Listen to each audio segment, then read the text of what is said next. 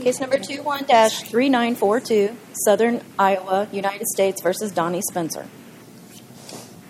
I see what Judge Kelly meant when she said she thought she was going to have to. Let Mr. Neiman? Or- Is it Neiman or Nyman? Neiman. I see you're also appointed by the, under the Criminal Justice Act, and the court appreciates your taking that uh, task. I appreciate the appointment. Good morning, Your Honors. Uh, may it please the court. My name is Nate Neiman, and I represent Donnie Spencer in this appeal. Uh, Donnie is a 70 year old, uh, lifelong uh, drug addict. He was addicted to heroin for a number of years, and uh, he began selling heroin and crack cocaine in the Quad Cities. And eventually, uh, police began investigating him in connection with a conspiracy to distribute crack cocaine and heroin with his nephew. And eventually, they arrested Mr. Heroin. I'm sorry, Mr. Uh, Spencer, when they uh, seized heroin and crack cocaine uh, from his home. And while uh, he was in the custody of police, they asked him about uh, a woman named Cosetta Manley, uh, who, according to an officer that testified at trial, was Spencer's girlfriend or, quote, just a female he knows. And specifically, what they were interested in is what they would find in Manley's home, which turned out to be ammunition. And what did I know that he mentions a safe and a key? Did he always use singular when he referred to the safe, or did he ever say safes? Your Honor, he he only used singular. In fact, um, on page 106 of the trial record, the officer states that he told me in his bedroom there would be a safe, and he thought that there was a weapon in there, but he wasn't 100% sure what kind. And when uh, confronted later, after they discovered that there was two safes, uh, that the key that uh, he had indirectly given officers from Miss Sanders' keychain didn't open up uh, both safes. Uh, when they confronted him with that fact, he responded that he hadn't accessed the safe in approximately two years and had actually physically seen the guns there and then could not recall if he possibly sold them. Uh, and that's at page 193 of the trial record. So they went back and asked him after they found two safes, and he didn't engage in a conversation about safe number two. He didn't, and that's one of the the things that uh, that makes the uh, the knowledge uh, element here with respect to constructive possession so difficult for the government to prove. But am I remembering correctly that uh, his social security card was found in the safe in question, or hi pa- papers with his name on it? Well, actually, Your Honor, uh, the papers that were located in the safe actually belonged to Wendy Sanders, who was, unlike Co- Cosetta Manley, uh, kind of a uh, uh, intermittent girlfriend. Uh, Miss Sanders was his live-in girlfriend, and it was her paperwork that was found in the safe. It was her keychain uh, that contained the key that opened the first safe, which had nothing of evidentiary value in it. And it was Miss Sanders uh, who testified against Mr. Spencer at trial uh, that had access to the safes. And she indicated that uh, during her direct testimony um, at trial. So I think that what makes this case different Was she a from the- cooperating witness? I'm sorry? Was she a cooperating witness? Had she, had she been charged? And She had not been charged, Your Honor. Uh, she had been involved in some of the offense conduct. Uh, she had uh, conducted some of the deliveries on Mr. Spencer's behalf, uh, but she had not been charged. She was not a co defendant in the case. She could be potentially con- uh, considered a co conspirator, uh, but she wasn't a co defendant. And what this case, what makes this case different from cases in which the court has uh, affirmed these convictions under similar circumstances. In other words, where a defendant's purported contraband is found basically in another person's home. Uh, usually, in the case of uh, a significant other or family member, there is direct testimony from that person that that was in fact uh, the uh, the item belonging to the defendant. And oftentimes, as the Cruz Court stated uh, in 2002, the eyewitness testimony is also coupled with forensic or physical evidence. And in this particular case, we have no eyewitness testimony from Miss Manley or Miss Sanders implicating that implicating Mr. Spencer as the one who possessed the ammunition that was found in the safe. So that makes this uh, case distinguishable from Boyd, McCracken, Perkins, and Holmes, uh, which are cases that I've cited here. So you you have a case rather where uh, this case is like the Ways case, where you have uh, where you have contraband that's located in the girlfriend's home in the basement in a, in a can, um, and you have no direct testimony from uh, the girlfriend that the ammunition that was found in the can was the defendant's. It's all um, it's all basically circumstantial at that point, and there's nothing directly uh, directly connecting to him to that. Of course, ways, the discussion of that count were after we had affirmed the conviction of three other counts, and there's no uh, indication that the reversal on this particular count, count, which we called a close call, had any impact on sentencing. Well, that's So true, it's, and it's not dicta, but it's not the strongest. And precedent. I mean, I mean, to be perfectly blunt, even if this court reverses this conviction, it's not going to impact his sentence either. But having a conviction for a 922G offense is going to impact uh, how he does his time uh, in prison. So it's not it's not something that um, that is in effect harmless. Uh, it does have real world consequences for Mr. Spencer, and I think that it also has real world consequences for other defendants uh, if this court issues uh, a published decision with respect to the ways in which individuals can be held accountable uh, for items that are located in other people's homes that they may have no uh, knowledge or control of. So she, Ms. Ms. Sanders, is the best testimony about this safe, and she says that she didn't access it. She doesn't know how her paperwork got in there, but she doesn't say that was uh, Mr. Spencer's safe or that is Mr. Spencer's. Does she uh, does she put it on him at all? Here are the four things that Ms. Sanders says. She says she's familiar with the safe belonging to Spencer, a safe. She was not familiar with the ammunition or magazines that were found in a safe. She did not know how the mail with her name on it got into the safe. And that she has personal access to the safes, but did not access the safe with the ammunition and magazines in it.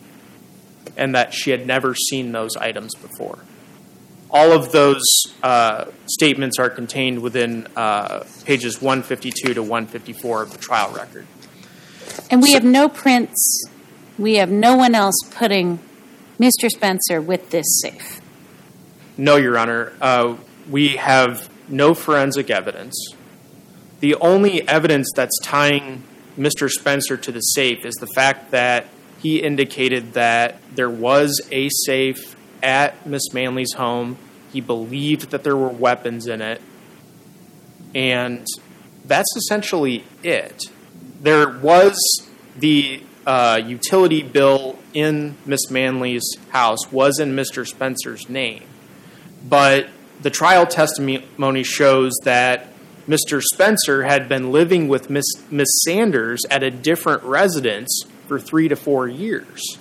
So it could have been that the, and of course this is speculative, that the utility bill had been in Mr.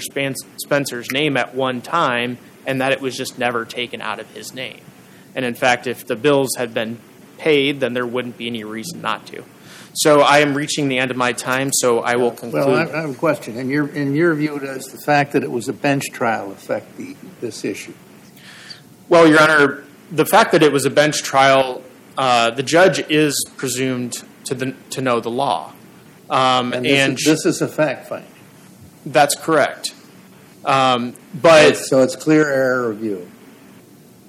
well, Your Honor, the, And, and, and the judge, in, from our perspective, should be viewed like a jury. in this particular issue.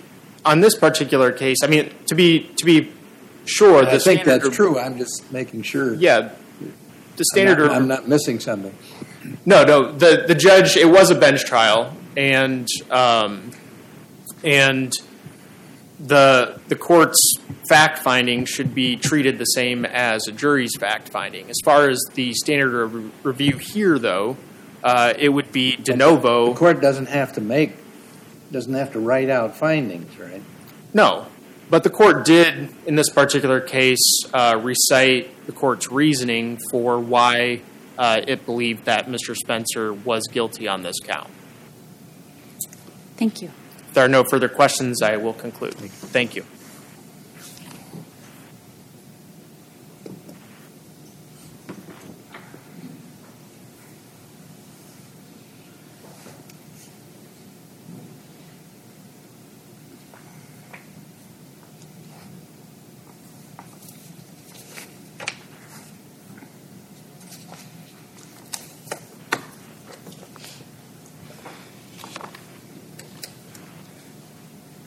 Schneider? Good morning. May it please the court. My name is Tori Schneider, and I represent the United States.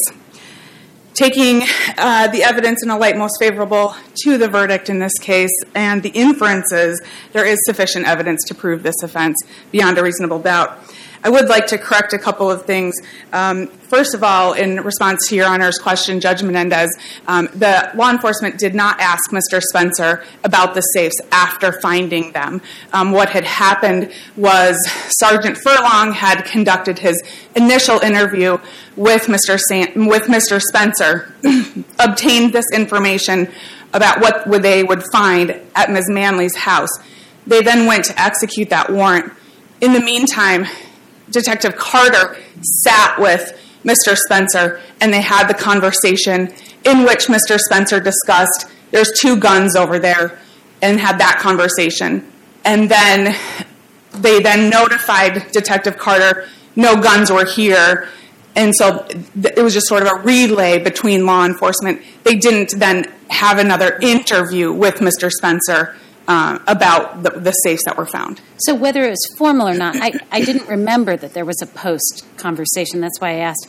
They didn't then go back and say, hey, we found two, or hey, we found ammo in one, but not the one with the key. There was no clearing up of the question marks. There was not. Okay, thank you for clarifying that. Yes, thank you. the I believe that the best evidence, uh, and I think Your Honor's question was, what is the best testimony about these safes? The government's position is that the best evidence about these safes would be um, Exhibit 92B, uh, the the interview uh, with Mr. Spencer, in which he, when Sergeant Furlong is asking him, "Hey, we're going to go over to this other residence. What are we going to find there?" and Mr. Spencer indicates there's a thousand dollars there in a safe. And I'll admit I did not do a very good job of highlighting this fact in my brief, but in the safe with the ammunition and Ms. Sanders' indicia is a thousand dollars. So when the law enforcement In this, in safe two, as I've been thinking about it. Sure. Yes, Your Honor. Okay. With the, the safe with the contraband is the $1,000 that Mr. Spencer said initially is they were going to find. And that is what started the whole conversation about the safes. So that, and then when asked where are these safes, that's when he says, in my bedroom closet. And then Sergeant Furlong says, so in her bedroom closet. And Mr. Spencer says, no, in my bedroom closet. And But it was never, you just slipped into plural. You said conversation about these safes. It was only ever singular, right? Safe. With Mr. Spencer, yes, that is correct. Thank you.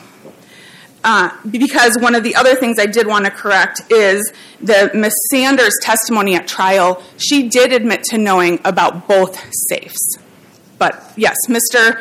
Uh, Spencer did only refer to one safe. He did admit that it could be accessed with a key or a combination. And if you look at the photos in Exhibits 99 and, and 101, you'll see that that is also the case. Uh, the key that they law enforcement obtained did not open that safe. Safe number two, as Your Honor is considering it. Um, the key opened the other safe that didn't contain anything of evidentiary value. However, the safe containing the contraband, the ammunition, could have been opened with either a key or a combination, as Mr. Spencer um, accurately described. Did, was they ever, did they ever find the key to the second safe? They did not. Uh, and so then, at, then when uh, after Mr. Spencer corrected law enforcement saying it's in my bedroom closet, uh, the law enforcement said, "Okay, so besides the safe inside your bedroom closet, is there anything else we'll find in your bedroom?" And that's when he says, "There's a weapon. I'm not sure what kind. It's been a long time." At the end of this uh, recording, at the end of Exhibit 92B, uh, Mr. Spencer says in fact, we just got that place. So, in contradiction to what Mr. Neiman just posited, that perhaps these utilities have been in his name for some time, that's just not true. Um, Mr. Spencer admitted we, himself and Ms. Manley, had just gotten that residence. He put the utilities in his name. Not here to talk about his choices of living with Ms. Sanders and also whatever his relationship was with Ms. Manley. The fact of the matter is that this is clearly a secondary residence uh, for Mr. Spencer. There is joint occupancy, and so um, you know dominion and control uh, needs to be shown in some other way. And here it is through the defendant's admitted knowledge he brought he is the one who brought up this a, a safe. He brought up the thousand dollars that was found. He brought up of his belief that he thought a weapon to the first officer a weapon to the second officer two weapons. When he was told that they were not found there he said well i could have sold them. It's been it's been a long time. It's been a while. As the district court found what was actually in one of the safes was ammunition for two separate types of firearms. And so this case is clearly distinguishable from Ways in or Ramos, but specifically Ways. And as, your, as Judge Loken, you noted, I was going to note, this court in Ways said that was a close call. And here we have so much more. In Ways, that was a secondary residence. There was some evidence that he stayed there occasionally. Here we have utilities in Mr. Spencer's name. Mr. Well, well, there's a turnabout at fair play. Also, you cite, oh, this is Patton, not Ways, and Patton was a supervised release revocation case where the preponderance standard was emphasized in affirming. Yes, Your Honor. So that ain't the best. Absolutely, Your Honor. I, I expected that question. Um, however, given the fact intensive um, nature of this type of, of uh, issue, I wanted to emphasize that those facts, granted, yes, at a lower lower standard, um, that, that those facts are more akin to this case. Um, however, in Ways that being a close call, here we have so much more. So if Ways was a close call, this has to overcome that um, that threshold, Your Honor. In Ways, there was no evidence tying him to Ways to the space where the contraband was found or knowledge of the contraband. In here, we obviously have Mr. Spencer tied not only to the space that it was found, but also to the knowledge. I mean, he knew the safes, at least a safe was there. He knew what was in it because he said they would find $1,000 and there was $1,000 there. And he said, We have a key to a safe. Now, the key went to the other safe, but he said, We have it here at the residence. It was on a key ring that Ms. Sanders provided. So what we have here, Your Honors, is joint constructive possession. There's no uh, dispute that Ms. Sanders had um, access to that to the safes. She testified as much, um, and so the fact that she also had access and had admitted to having access doesn't take anything away from Mr. Sander, Mr. Spencer's uh, knowledge or access. At trial, was she asked where the, where the, where's the key for the second safe? No, Your Honor. She was asked if she knew the combination. So, and so joint, well, the joint here may be three, four, five, six people. Because somebody had the key. it was access. Unless, well, I, I, unless one of them hid it, I suppose. But then why didn't, why wasn't that found out? It could also be accessed with a combination, Your Honor, not just a key. But yeah, I'm a little, I'm not sure that it matters, but I'm a little fascinated that Mr. Spencer would testify, we just got that place, and not remember that there were two safe. I mean, it feels like there's some something that I can't tease out that n- no accusation, but wasn't really cleared up at the trial. There's a safe that we have the key for. It is not the safe where the that predicted thousand dollars is. It doesn't respond to the key, and he is a recent. Re- I can't. I can't understand this array of facts, and he only ever says safe over and over again. So I think there's I have two responses to that. Uh, one, I do wish that law enforcement would have uh, asked him further questions after um, discovering what was discovered uh, at Ms. Manley's residence. Unfortunately, that didn't happen. Um, second response is, as Mr. Neiman um, indicated, Mr. Spencer is at that time was almost 70 year old, 70 years old, and was um, a lifelong heroin addict. And so, while he um, knew the the big parts of, of what was going on and could identify the important, I would argue, important aspects of this. I think maybe some of the details got lost um, along the way. Thank you. Thank you. Was there any attempt at trial to, or to, to link the ammunition with guns? I mean, I assume, was, was it, was it handgun ammunition? There was one was a hand. There was handgun and rifle ammunition, Your Honor. And no witness testified about what guns it was used with? No, Your Honor. No, no firearms were located. I know, I know that it's a freestanding 922 ammunition by itself, but sometimes the linkage is important. Thank you. The government would ask that you affirm. Thank you. Is there rebuttal time? Mr. Neiman, I think we understand the issues. It's been well briefed and argued, and we will take, we'll take it under advisement. Thank you, counsel. Thank you.